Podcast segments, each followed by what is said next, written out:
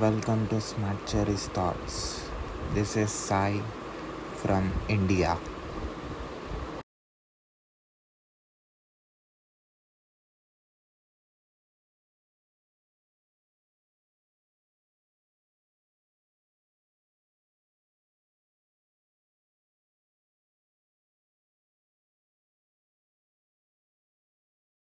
Firstly, thank you very much, uh, Sarah, for uh, accepting my invitation and accepting to be on my show. That's okay. So I've gone through your profile. I can see you're working in Microsoft. Uh, uh, you worked in Australia. You're working in United States. So I thought to tell about your work to my audience. Yeah. Um. Well, currently my job. Um. I've worked. I'm pretty lucky. I've. Um. I've worked in a couple of different countries. Um. So I've been working for Microsoft for the past four and a half years. Uh. I am currently a senior cloud security advocate. So advocacy is well. Some a lot of people people know it as DevRel, but I don't really. Well, I do talk to devs, but I talk to lots of other people as well, which is why we call it advocacy. Um, and then I, yeah, um, and then before that, um, I did, I lived in the US for a little bit. Um, I worked for the Microsoft Sentinel product group. So I used to help deploy very, very, uh, um, complicated customers and I also gave feedback to the rest of the product team about what was working and what wasn't. And then my first job at Microsoft, we're going back in time, uh, my first job at Microsoft was as Azure security architect and I was the first one in this part of the world because I was back in Australia then. So, so yeah, um, I've been in security for about nine, ten years now. Uh, before it was cool. Uh, and then before that, I was an infrastructure engineer. So yeah, um, I've moved around a little bit. I've lived in the UK, New Zealand, Australia, the US. Uh, but now I'm back in Australia and I'm going to try and not move again because too much moving. So working in security for a long time, how is it? How is this experience? Yeah, it's good. I mean, security is very busy. It changes all the time. There's always like new things going on. So, you know, you never have two days that are the same. You know, now we're all talking, well, everybody's talking about AI and data security are big kind of hot topics at the moment. No one was talking about those things six months ago. So, you know, things, things change very quickly. So it's always new. Um, but it also means you have to keep learning as well. So, so it's kind of, if, if you like to do the same thing again and again and again, security is probably not the right place to be. But if if you like stuff changing, um, it's a good place to be. And of course, there is a global shortage generally. No matter where you are in the world, there's a global shortage of security professionals. So we're always going to have jobs uh, if if we do uh, if we do do security because we don't have enough people. So in this evolution of technology, what what you understood about security? Um, well, security, well, it's, it's a big word, right? People, and I should probably, I mean, there's so many things. Security encompasses so many different things. I mean, uh, and, and it's a huge industry. Like lots of the time people will say to me, Oh, Sarah, I, I really want to work in security. Uh, and I'm like, well, which bit? There's loads of it. I mean, you have like application security, you have infrastructure security, you have GRC or governance, risk and compliance, which is less technical, but still really important. You have penetration testers, the people who try and hack systems, which is what a lot of people think of when we speak about security. But that's only like a tiny proportion of all the people out there who do security really. And it's very cool. And that's what you see on the TV. And I'm not saying that you shouldn't go and do that if you're interested in it, but there are a lot of other jobs out there as well. And so, I mean, so security is a, just a really big thing and, and there's so many bits to it. Um, I mean, I, at the moment, more recently, I've been looking at data security. Uh, I think that's really interesting. And also how we actually talk about security to anybody who doesn't work in security because people who work in security are really good at talking to other people in security about it, but actually security is a strange bit of IT where it actually affects everybody. So people in other parts of IT, but also the bigger, wider world, you know, need to care about IT security as well. Now, to a greater or lesser extent, of course, and different people need to do different things, but we're really bad at talking about it. So there must be a strong reason and a driving force for you to wake up in the morning every day and work in security. What is that? Um, I guess, well, we, we, the work is never done. I mean, it's, it, it doesn't matter. You can, you can never ever secure something 100%, right? It's not possible. There is always a tiny little risk, no matter how good your security is, how good your people are, how good your technology is. There is always, uh, there's always a risk. Um, and, and we can never, ever 100% guarantee something will not get breached or hacked. It's not possible. And because of that, we just have to keep going and going and going. It's iterative. What people, I think people are getting generally better at this, but they used to think that security was a one-time thing. You go in, I'll secure all my systems, we're done. That, that's not how it works, right? Because all the time, we find new ways to defend against things and then attackers find new ways to get around them. And then we have to find new ways to defend against the new things. And it's a cat and mouse game and it will be forever, I think. So, so yeah, the job is never done. Um, it, it, it's just an ongoing thing, um, which, which I think is, it's, it's also interesting as well. But, um, yeah, I wish we could just beat all the hackers and be done, but we can't, unfortunately. Uh, you worked in different parts of the world uh, uh, in security. So, have you uh, have you found or uh, is there any difference in working in security in different places? Uh, yes and no. I think generally, um, because I have worked, security and technology generally doesn't change. Um, the, the actual technology doesn't change between different country to different country. Still trying to do the same things. What does change is sometimes people's culture towards security and people's attitudes. So I'll give you an interesting example. When I lived in New Zealand, uh, in New Zealand, it's a very small country. There's only five million people there. People are very trusting. Uh, it's it's it's a lovely place.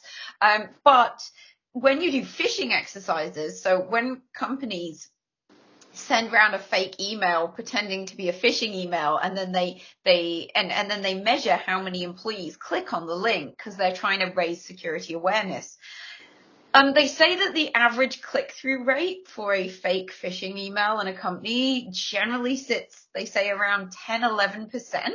But in New Zealand, because New Zealanders are trusting, it's often more like 20, 25%. Um, and again, that's a cultural thing because, because New Zealanders are quite trusting people and they live in a very trusting society, uh, where, you know, people don't think that they're being scammed. And so if you get something that says, Hey, your parcel hasn't been delivered, click here. They're like, okay, cool. And, uh, so yeah, that I think it's things like that that you, that are probably what changes, like the culture around security and how you make people think about it. But generally technology stays the same. And, and that's why I have been able to move from country to country because the technology I'm using is always the same. So it means the skills are very transferable.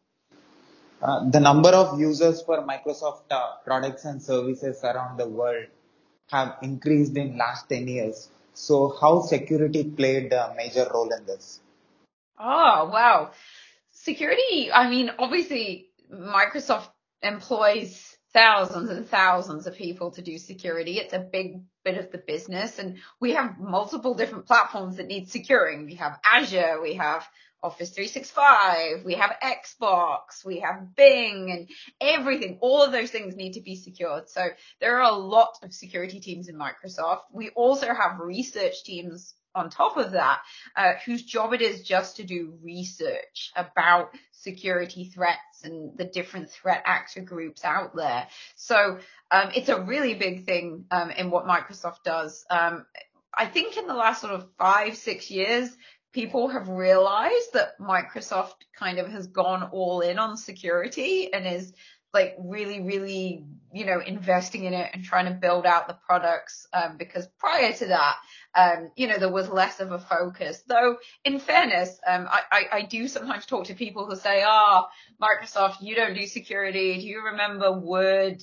1997 and that wasn't very secure and you're like, mm, you know, that was like over 20 years ago. Um, whereas in early, in the early 2000s, I mean, this was when Bill Gates was still in Microsoft.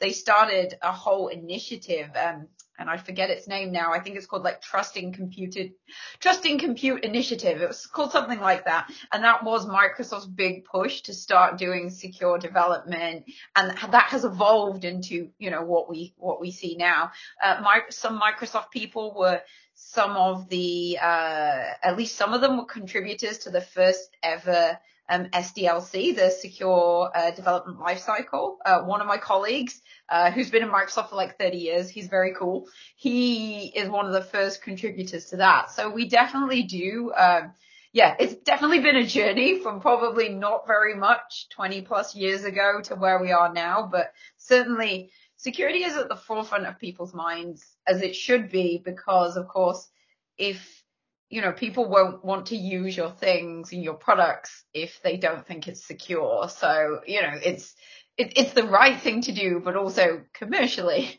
it is the right thing to do as well because if you have a reputation for not building secure things it it doesn't look very good right? Uh, so what kind of mindset that you have that is uh, making you to adopt to the change, the constant change that is happening? Um, couple of things. Number one, I mean, always be curious, always keep learning, keep up to date with what's going on in the world because, you know, take last December, um, no, last December, the one before, December 2021, that was when we saw Log4j and that just exploded out of nowhere in a couple of days. And, you know, Log4j was a big problem for pretty much anybody who was running Java. Um, and, you know, that was a massive headache for a lot of people, but that came out of nowhere.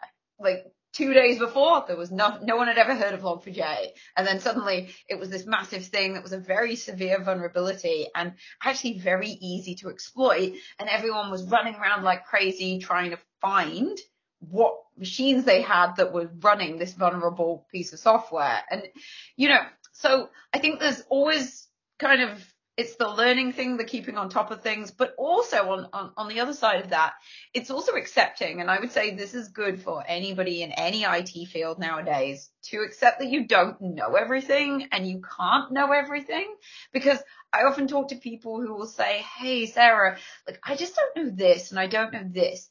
And when I started in IT, like 15 years ago, you could, we didn't have the, the, the change of we didn't things didn't change as quickly. Like every two or three years, you would get your on-prem software, whatever it was, and you would update it every two or three years, you know, from like version nine to version 10. And then there would be changes and you might have to learn every, you might have to learn the new changes. Whereas now with cloud and the, the rate of change of services, it's actually impossible to know everything like it used to be back in the day. And I still think many people haven't accepted that you can't learn everything. So what I would say is you need to be comfortable with the fact you don't know everything because in today's IT environment, and like I said, it goes wider than just security. This is an IT thing as well.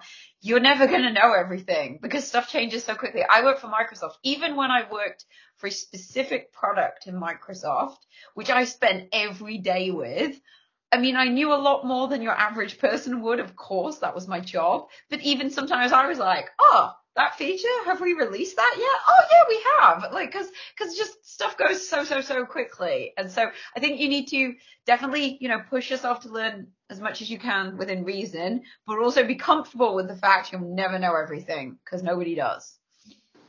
So you have seen the change that is happening in uh, security from long time. So uh, what is happening in the technology uh, world? Oh, well, I guess we'll, we'll, we'll address the elephant in the room. I mean, AI, right? Um, now, I, I, I think from a security person's perspective, there is a lot of potential in AI. There's a lot of opportunities, but also being a security person, we also have to balance that with we need to understand how these things work and what they do with the information they're handling. So um, I think um, in a positive light, uh, AI has a great potential to plug some of the skills gaps we have in security because we don't have enough people and most companies around the world are struggling to get enough skilled people. Um, AI can definitely help with plugging some of those gaps and getting rid of some of those time consuming repetitive jobs that people don't like doing anyway, uh, which frees them up to do the stuff that needs real people. There is no way that AI is replacing people in security that I can see anytime soon because I know that can sometimes be a, a concern of people. But um, but then on on the negative side or the kind of thing we need to be cautious about is that AI models, um, you know, we don't know with a lot of them. We don't know what they're doing with data you put into them. We don't know where they store it. We don't know if everybody who queries the same model, is it sharing information you put in uh, if one customer puts in some information and asks it a question and then another customer asks it something, will it also use that data that the other person put in and we start getting like really messy data?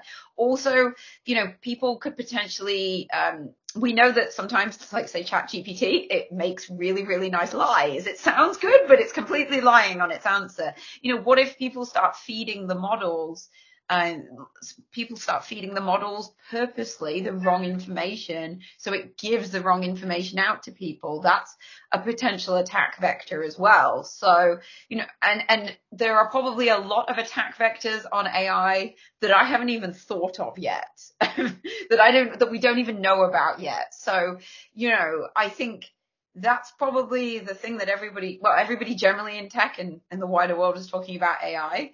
And so from a security perspective, I think there's a lot of potential, but we just need to be careful about what, what we, uh, what we do with them until we understand them a little bit better. Um, and I'm sure, sadly, like I said, we will see some interesting abuses and attacks against AI models, uh, in due course for sure. So by understanding the real world problems like human created technology and virtual world where they are human can able to solve problems, it can be cloud or it can be anything in, uh, inside the device. So when uh, what do you uh, understood comparing the real world security and the virtual world security? Um, I mean, nowadays we really talk about, you know, we spend a lot of time just talking about sort of modern security. Um, but I'll, I'll take it back. Sometimes we get we get caught up in talking about we talk a lot about good shiny products. So we talk a lot about, oh, my new firewall, oh, my new endpoint protection, blah, blah, blah, blah, blah. But what we still forget to do time and time and time again is what I what we call sort of basic security hygiene. So security hygiene is not exciting, but it's common sense things like patching things in a timely manner, having MFA, multi-factor authentication turned on, um, like don't have, you know, any kind of storage account open to the internet, things like that that have kind of been the same forever. I mean, there's a few additional ones because of cloud now, but these are good security practices we've had for a long time. You know, like don't give someone admin privileges if they don't need them. Like people should only have admin privileges if they need them because of course the more accounts that have admin privileges, the bigger the potential attack surface. And we still don't do that stuff properly. Um, you know, um, there is research that shows Microsoft does it and so do other companies. There's something like 90% of breaches, the initial breach would have been prevented by good security hygiene practices which is just incredible. Like, like blows my mind. Um, you know, it's because people so often think, and I think this is a, a big misconception, is that uh, a computer hacker, some really evil hacker will be sat there doing some really, really complicated hacking, and that's how they break into systems. And sometimes they do. But if you're a hacker and it's going to take you three days to hack somebody making a brand new exploit, or it's going to take you half an hour because the same company hasn't put in some patches that fix something that's exploitable. They're going to go for the easy route. There's no reason for them to use the really difficult one. And people forget this. Um, and, and it's, it's incredible. Like, I can't stress enough that we talk about all these really, really cool tools and, and they're great and you probably should have them. But all the tools in the world can't save you if you use your same username and password in loads of places, or if you haven't patched a critical vulnerability in your OS. Like we do forget these but security basics and you it is shocking how often these basic good practices that have not changed for a, at least at a high level, perhaps the, the principles at a high level have not changed for years. How we implement them, of course, depending on if it's cloud or on premise, that changed a little bit, um, obviously, because as the technology has evolved, but the principles are the same and we still don't do it well. And that is what the majority of attackers will exploit, not something really complicated. So it's, that's probably, it's just interesting because security, although maybe the exploits change and the tactics change a bit, the mistakes people make are actually similar time and time and time again. Um, so yeah, uh, we have a ways to go, I think. Uh, you are the person who experienced uh, the diversity in human uh, in humanity, uh, mm-hmm. being in different places and uh, talking with different country people. So how security in different places? You already answered how security in different places. I mean uh, the businesses in different countries, what are their requirements, business owners, what they are asking about uh, uh, uh, security when it comes to the, for their business. Yeah, it's um, I wouldn't say it changes that much uh, from from country to country, to be honest with you. I mean, there are individual differences depending on your your business owners, but I would say most business owners would like to not worry about security. Um, um, and we're getting better. I'd say generally we're getting better at this. Um, uh, you know, at the end of the day, and this is something that security people are bad at too. Um, security is a function of an organization. Um, it, it, it is a function. It is not the be all and end all. Um, an organization, you know, if it's commercial, it's there to make money. If it's not for profit, you know, it will have some other uh, some other thing it's trying to do. And security is just a function of that organization. And so if security doesn't help the organization ultimately get to its end goal, then security is failing. And so what we've been bad at previously is just going, no, no, you can't do that. You can't do that. It's not secure, but not presenting any other way to do it or not helping. And so then people go around you. Um, and uh, you know, I think business owners, they know, you know, sometimes business owners have had a bad experience with security and they're like, oh, they're just the ones that say no. Oh, they're useless. Like they're not any use to me because all they do is say no to everything I'm trying to do. Now, I think we're getting better at that, but I think, you know, there is still a ways to go and, um, but ultimately, no matter where you are in the world, you know, security is only ever a function of an organization. And sometimes and this is what business owners do. And sometimes they need to make a decision that might not be the best for security. Um, if, um, as in, say you, you are launching a website and you find a really critical vulnerability in that website just before it goes live. And then the choice is you either don't go live and, and delay it by a week to fix the vulnerability. Say that's going to cost you $10 million.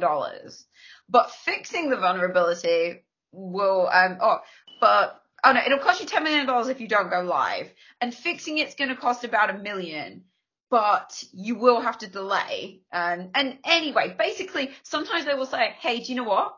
I get that we have this vulnerability, but we're going to have to go live anyway. And, and then we look at um, like the risk and the likelihood. So we'll say, Hey, this is a high risk, but it's not actually that likely. And security generally shouldn't make the decision on behalf of the business. That's a business owner's call to say, I would rather go live with this vulnerability and fix it later on rather than lose the business $10 million or, or whatever it is. Um, and so security is always a balancing act. And I think security people forget that as well, um, because they'll just be like, no, no, you must fix it. You must fix it because that's what we're like. And, and so I think something that security people are getting better at slowly, uh, we've got a ways to go, is actually explain, all we have to do as security is explain to the business owner this is what the problem is. This is potentially what could happen. This is how likely it is to actually happen.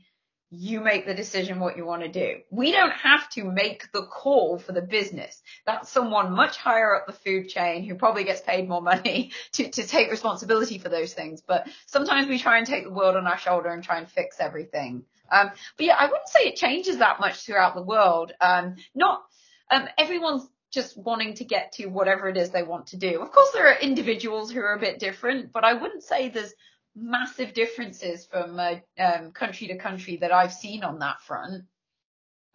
So this 15 years of observation, uh, how things works in technology, have you uh, found a unique way or uh, have you got any thoughts that uh, uh, definitely will change or will affect or will impact or will create this positive environment where you as a security uh, advocates don't need any work and people uh, have their self uh, understanding about not to do anything negative? Um, good question. Um, it's a difficult one. Um, I think well, security advocacy is a pretty new thing to to be honest with you, but I think the idea, the principle of having people who um, you know, whose job it is to communicate security things, more technical security things, I think is a really good idea, which is why I joined the team I'm in now.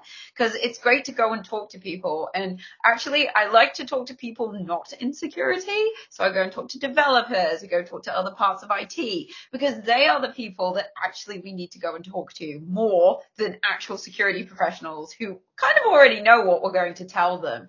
Um, I think security through its own fault largely has some making up to do because security have been known in the past, of course, as the no people, you know, you can't do this, you can't do this, and they haven't been helpful. So a lot of parts of IT don't want to talk to security because they're like, nah, you, you're not helpful. You just say, no, you don't help me.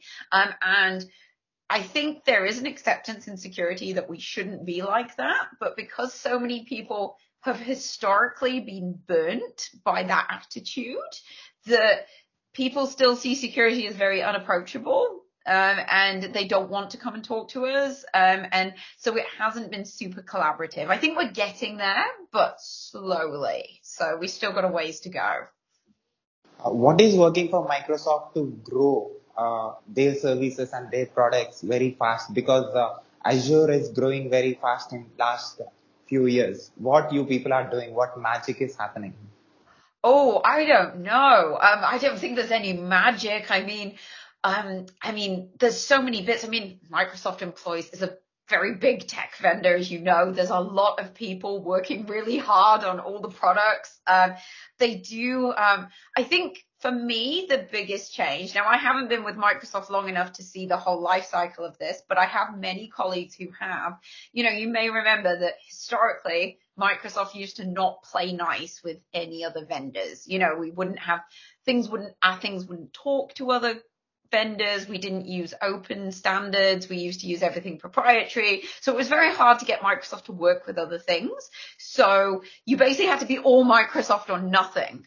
Uh, whereas nowadays, I think uh, Microsoft has very much changed its attitude in the last sort of five, six, well, probably even longer, sort of seven, eight years. And now Microsoft's like, hey, actually, we don't think you're going to be all Microsoft realistically. Let's use these open standards that the rest of the industry uses. Let's do this. And, and I think, you know, Microsoft's put, um, you know, put the effort into, um, you know, research and development in the areas of tech that have been relevant as well like security, like AI, etc. So, you know, I think they, they've always kept, um, they've really had their eye on the ball with, with what's, what's coming and what will be, um, you know, the next big things. So yeah, I think just, we're just, yeah, and then people, there's a lot of really smart people working really hard as well. Um, and that's on the products in the background, on, you know, keeping everything running. And then all the people who go out and spread the good Microsoft word. Um, so yeah, there's, there's loads of things I think. I don't think I could pin it down to, to any one thing. Our CEO is very cool, Satya Nadella. Um, and when he joined Microsoft, um, I can't remember what year it was. It was a little while ago now. Uh, 2014 maybe, I think. Uh, I mean, he has a very different, he encouraged people to have a growth mindset and, and to kind of think outside the box. And I think sort of that trickle down to the whole organization you can see in you know what Microsoft does now. And what is working for you in order to be great with uh, great in communicating with computer and communicating with human beings? It's a good question. So I think I think naturally some of us are better at it than others, but I think one of the most important things is when you talk to different people is to make it understandable to whoever you're talking to. So if I start throwing in lots of lots of acronyms, like I start saying CSPM, blah, blah, blah, blah, blah, and talk to my mom, she has no idea what I'm talking about. But if I say to her, oh, there's a tool and what it does is it looks at all your computers and I, I know it's more than computers, but my mom doesn't understand that. Um, so, you know, it looks at all the computers and it tells you if they're secure, if you need to fix things. And if you need to fix things, it tells you what you need to fix. That my mom can understand. And one of the things, one of my major bugbears about security, although we do do it in other parts of tech, but as I said, security is my bit of tech. So is that we have been very gatekeepy. And, and what I mean by that is we, we tell people, security I've always enjoyed telling people this is very complicated. You wouldn't understand because it's security, blah, blah, blah, blah, blah. Um, and we've been doing that for years. And I think, you know, it's partly a job preservation thing, which is silly because we have a security shortage. Like it's not, we don't need to preserve our jobs. Like if that's what you think you need to do to preserve your job, you probably aren't very good at your job. Um, but there's probably other reasons, but you know, we've been very gatekeepy. You know, we don't want to talk about security because oh, it's too complicated and we're very special and blah, blah, blah, blah, blah. But in fact, all that's done is hinder us because the more, although we, there will always be a space, eh, you know, and there will always be a space for dedicated security professionals, always. Um, there's no doubt. But by making other parts of tech and the wider world more security aware and security minded, it actually helps uplift the whole thing because security people can't just do it by themselves. Um, but we have been really, really bad at explaining things. But what I find is, you know, if if things are explained at the right level, um, it, it, you know, to whoever the audience is, people can understand it it's it's security is common sense. Really it is. That that is all it is is common sense. I mean of course there are some very niche bits of security where you need particular type of training but those high level principles of how we do security are very very accessible to everybody and i detest the gatekeepingness that we sometimes put around helping people understand security principles. So yeah, um, I think that's why there's a space for advocates and, and good communicators. And, and I would always say, um, there's a, there's a, um, a well-known problem. Um, it's got a couple of names. It, it's not again a security specific or even a tech specific problem. It's called the expert problem. And the expert problem, it sort of describes that the more you know about a topic, whatever that topic is, the worse you are at explaining it to other people because you start to assume that people know what you do so you don't explain things in simple terms etc etc um, and like i said it's not a security or tech specific problem it's just human psychology. So always remembering am i explaining this in like a simple way that someone's going to understand rather than just assuming knowledge is really really important so working in security, uh, knowing do's and don't do's for a long time and uh, uh, being logical with the machine uh, all the time, uh, uh, how this work experience impacted or affected you personally and you as a person? I'm probably, well, given a lot of time to my work, but haven't we all? I mean, I find security really interesting generally, um, like not just in my work, um, in my paid work, but in my day to day life. I went to the hairdressers two weeks ago. I ended up talking to my hairdresser about password managers, um, you know, random things like that, because I think what's fascinating about security to me is that everybody everybody, if you use the internet, which everybody does, and even if you're one of those people who tries to be a digit, you know, tries to keep everything off digital, it's not really possible, right? And so all of the security stuff does affect everybody in some way, shape or form. And that's what I find fascinating. Also, whenever my family get weird emails and they get worried or they clicked on a link, they always call me now and they're like, do I need to worry about this thing? you're like, nah, you're fine. Uh, I get a lot of that as well, but I'm going to say that's the tech person's, uh, curse of, of being a tech person with family. So, um, yeah, I mean, I just think it's really fascinating how how relevant security is to to everybody because if you have a digital footprint, which everybody does, you are potentially exposed to you know some of these things that that happen out there. And the difference between on-premises uh, uh, data security and uh, the cloud data security. Not as much as you'd think. So again, high level principles, pretty much the same. How you implement them sort of further down changes a bit because cloud and on-prem are not the same. The main thing that changes, or the, the main thing that is easier in cloud is how you architect your, um, your security. So what I mean by that is, um, you know, what, what we used to do on-prem, uh, was we would make it's it's analogy that's been used many times before, but we would take we would make like a castle and a moat. So you'd have a big castle wall and then you'd have a moat around it and your perimeter would be like really, really enforced. So in a data center on prem, we would have like loads of firewalls and everything would go through the firewall and we'd have this really, really, really strong perimeter. Um, but then as soon as you were in, it was kind of open and you could do whatever. Um, and the same thing with a castle and a moat. You know, if your attackers get through your moat and get through your castle walls, they can just go in and kill everybody. Um, that architecture uh, is is not the best way to do things in cloud and unfortunately the way uh, and the good thing is about cloud is that it's much easier to have i mean i'm throwing out the buzzwords here but zero trust architecture and basically what it means is I mean, in simple terms, zero trust basically means everything is verified, like, and everything must be explicitly given access to something that it needs access to. So you don't put like loads of things in a subnet that don't need to talk to each other. Everything should be segmented and, and the, the idea, uh, this is very, very sim- simplified version, but essentially the idea is, is that if you were breached, um, the idea is it's hard for your your attacker to move laterally throughout your environment. So um, if they breach one machine, they can't just then move around because there are more security controls in place, be it firewalls, be it uh, network security groups, etc., etc. Um, so I think that's that's and and doing that in cloud, you can theoretically do that on premise, but it is much, much harder to implement, like very difficult. Whereas in the cloud, because of the way cloud is, it's actually, it's much, much, much easier and definitely recommended.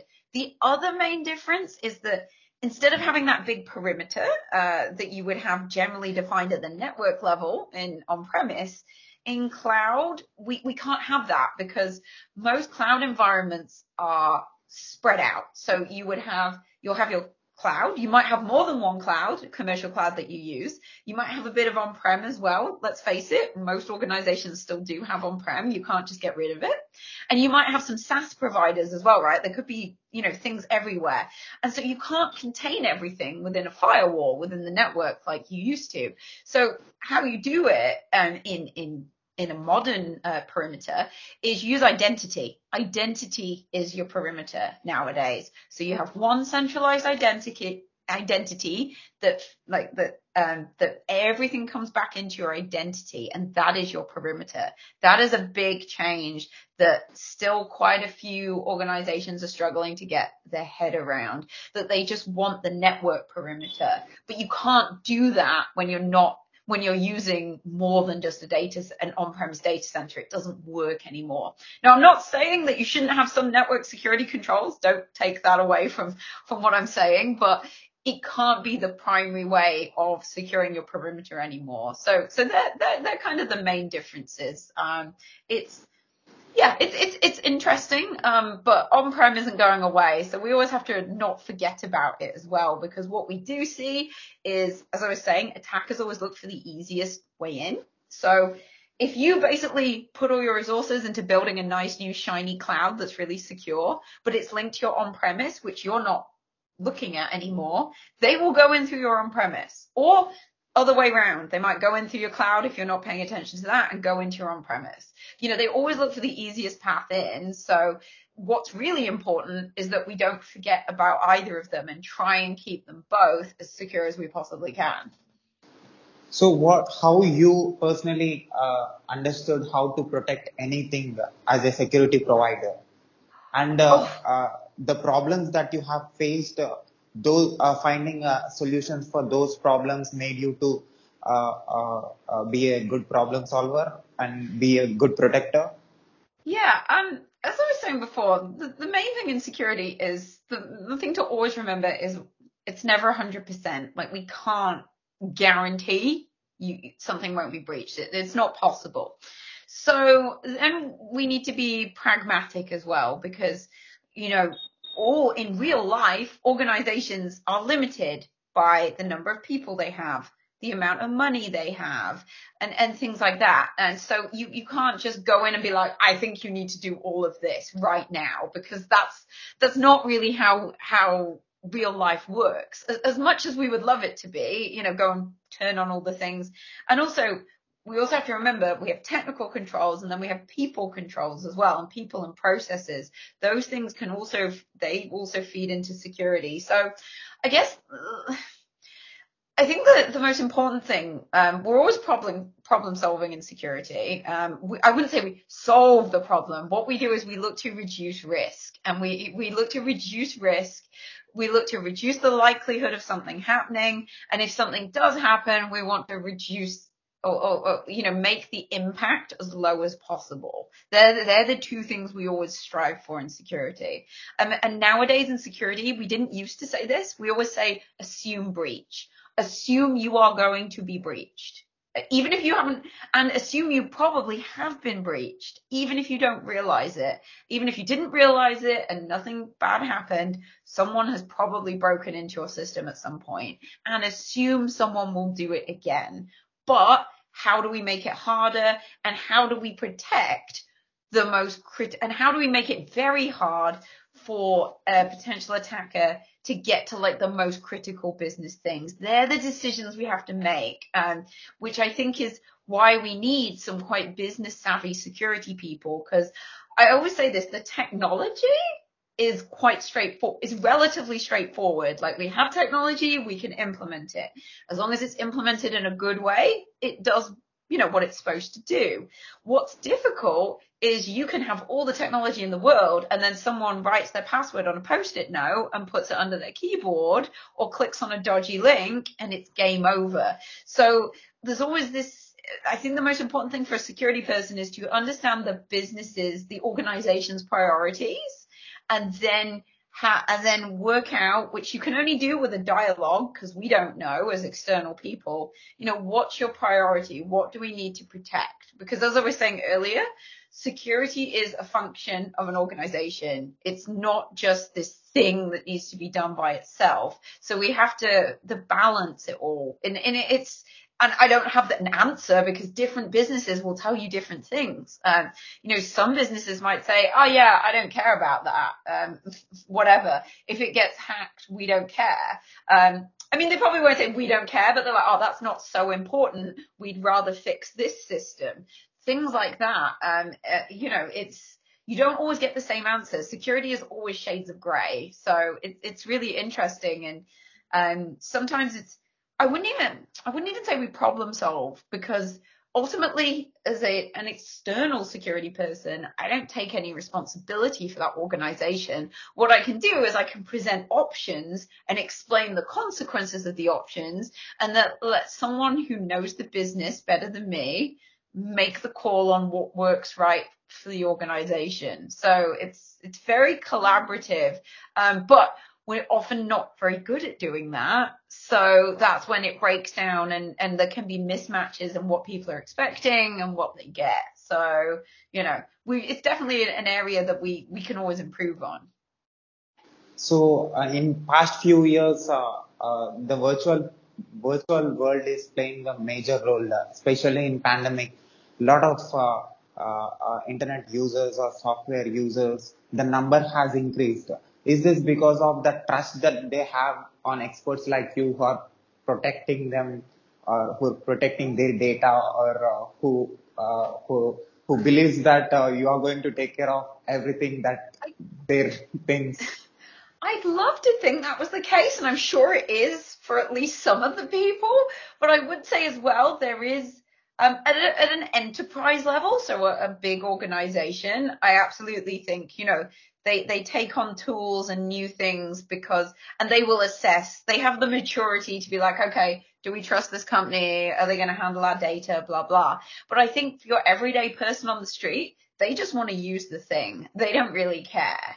Um, and that's why, you know, that's why we have, uh, debates about, you know, there are certain companies um, in certain parts of the world um, who collect a lot of user data and, and people aren't sure what's being done with it, but people still want to use that product because everybody else is using it. So I think at an enterprise level, definitely people think about, you know, is this safe? Uh, I think as an individual level, as an individual end day-to-day user, I don't think people think about it very much at all. Um, I think they just see a well-known brand uh, that all their friends are using or something like that, and they will just use it with not too much thought to the consequences. So I think there's two like two very very big uh, big extremes there, to be honest with you.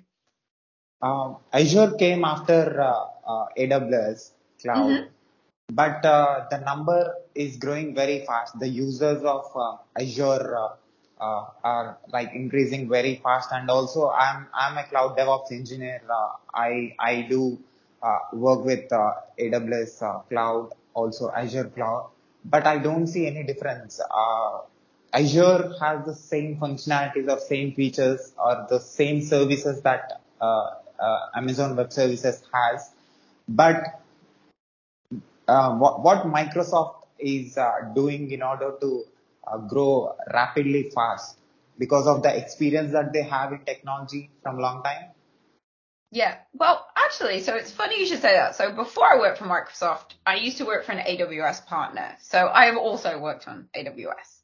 Um, and you're right that, you know, the base features, I would say, are largely the same. Um, you know, there's, there's, the AWS version of something and there's a Microsoft version of something and there's, there's nuances, but you know, cloud is cloud to a certain extent. However, um, the main difference I've seen uh, between AWS and Microsoft is that AWS is more partner dependent, as in they will sort of say, oh, we don't make that tool. You need to go, you know, procure one of our third party partners tools. And AWS is great if you know cloud really well already and, and it doesn't provide as much learning and guidance. I would say it's not as user friendly to someone who's not experienced. Whereas I think Azure, just the way the GUI is built, and obviously Microsoft has got heaps and heaps of documentation and learning, etc.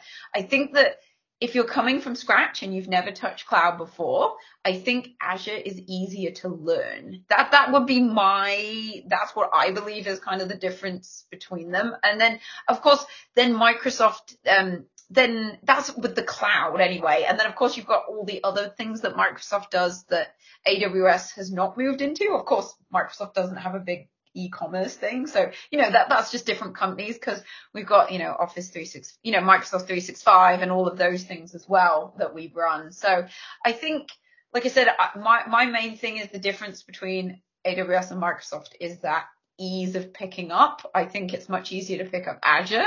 Um, uh, but you know, um, they're, they're all cloud. Um, uh, like I said, I, I just want to secure all the things. I think, you know, any, any organization has to go and benchmark and decide what works for them. Um, you know, in terms of the features, the, the product and, and, you know, how they like the company they're dealing with. I mean, that, that's the same for anything. So, uh, but yeah, like I said, obviously Azure's good. Thumbs up for Azure.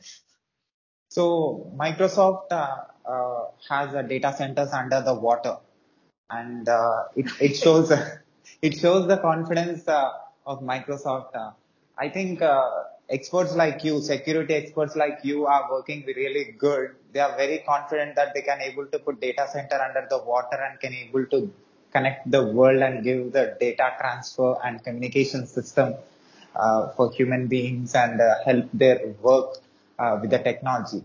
So, what is happening in order to do some impossible things.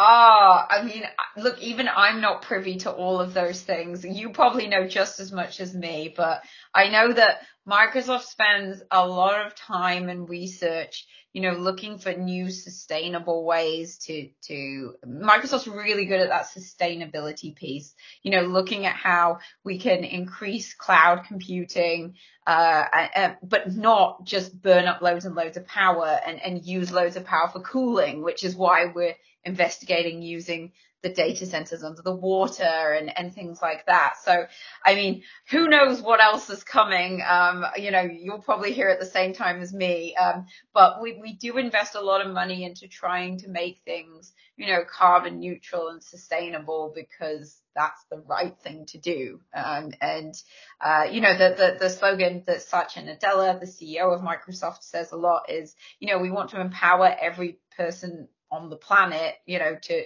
to do more.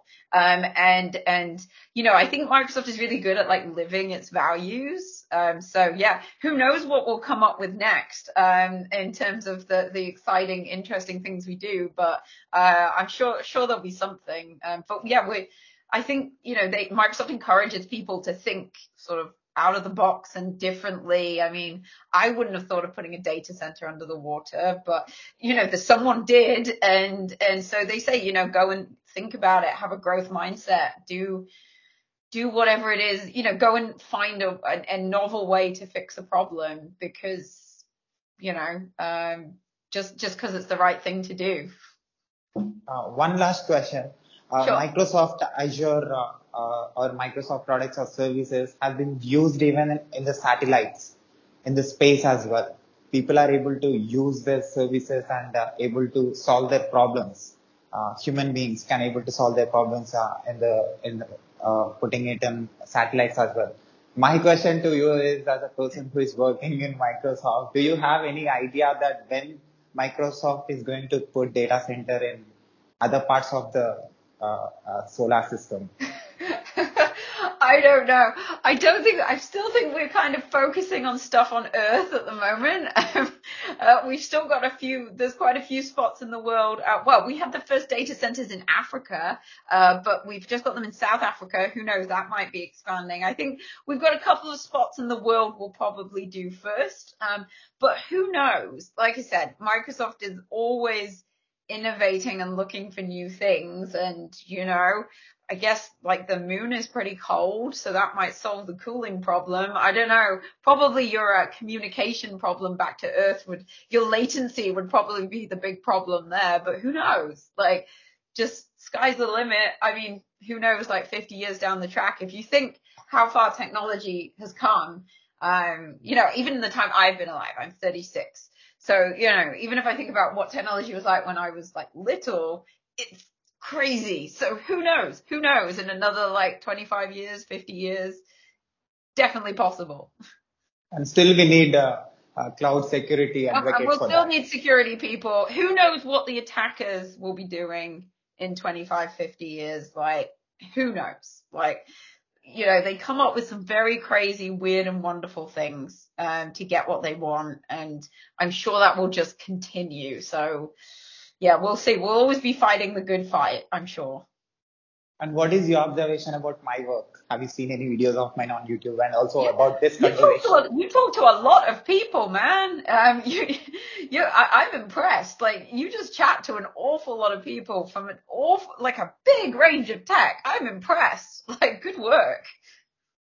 So I, I interact with uh, different country people who are into different professions, also people who are into uh, uh, uh, who are not into technology. Uh, I talk with doctors, uh, police officers, authors, uh, people who are into film industry. Uh, I try to understand different perspectives and point of views about technology from everywhere. As a technologist, as a person who is very passionate about technology. So how this experience talking with experts like you who are already in the industry for a long time saw different things happening in the technology related to security, related to infrastructure, related to a lot of different fields in technology. Me absorbing information from you people, trying to interact like this, asking questions, what I'm going to learn and how this experience is going to helpful for me if I work in uh, IT in coming days.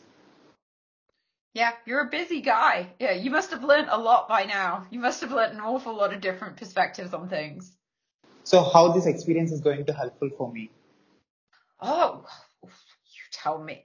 Look, security, you can't get away from security, my friend. Security, um, look, it, it affects everybody. Um, so I think having a discussion about security, even if you don't choose to specialize in it, is, is important because it, it's not going away. We're not, this isn't a problem that we can fix. Like this is going to be a thing forever. So, so I think it's important that we, that we raise people's awareness more generally of what's happening in security and how you can best protect yourself and your family and, and the companies you work for. So I think you can never talk too much about security, um, because yeah, you, you, it's, it's not going away. Um, the problems that, you know, whilst there is money to be made and relatively few repercussions due to the, um, due to the international nature of it. Um, you know, the fact is that most people who are scamming and hacking never get caught. It's very rare someone gets caught because it's diff- difficult. Not that we can't trace them, um, but the jurisdiction thing gets very complicated and you know it's not worth it for anything apart from the very very very severe criminals maybe that will change in the future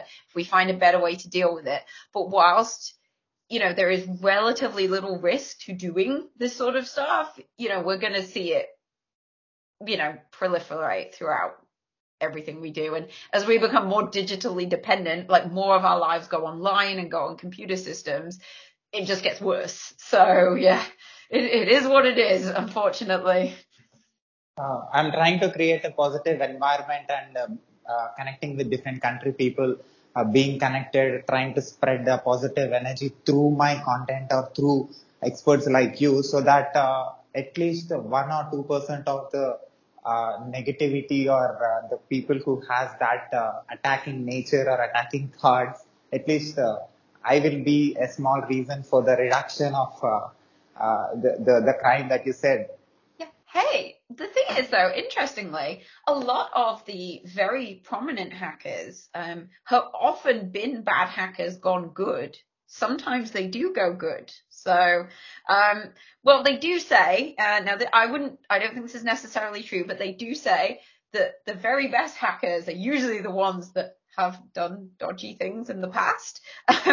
um, you know, we, you know, many of them turn good and then work for, um, you know, that has happened multiple times that hackers that were, that were really good at breaking into systems kind of, well, they, they went good or they were forced to turn good. It sort of depends. Um, but you know, that does happen as well. So people can change as well. Your words uh, should reach a lot of people and uh, your words should uh, change uh, at least some part of the world and uh, it will be a great contribution and uh, I'll be the reason for that contribution. Yeah, sounds good. Um, yeah, um, I, I hope that someone is listening and they, uh, like, don't, don't go make a quick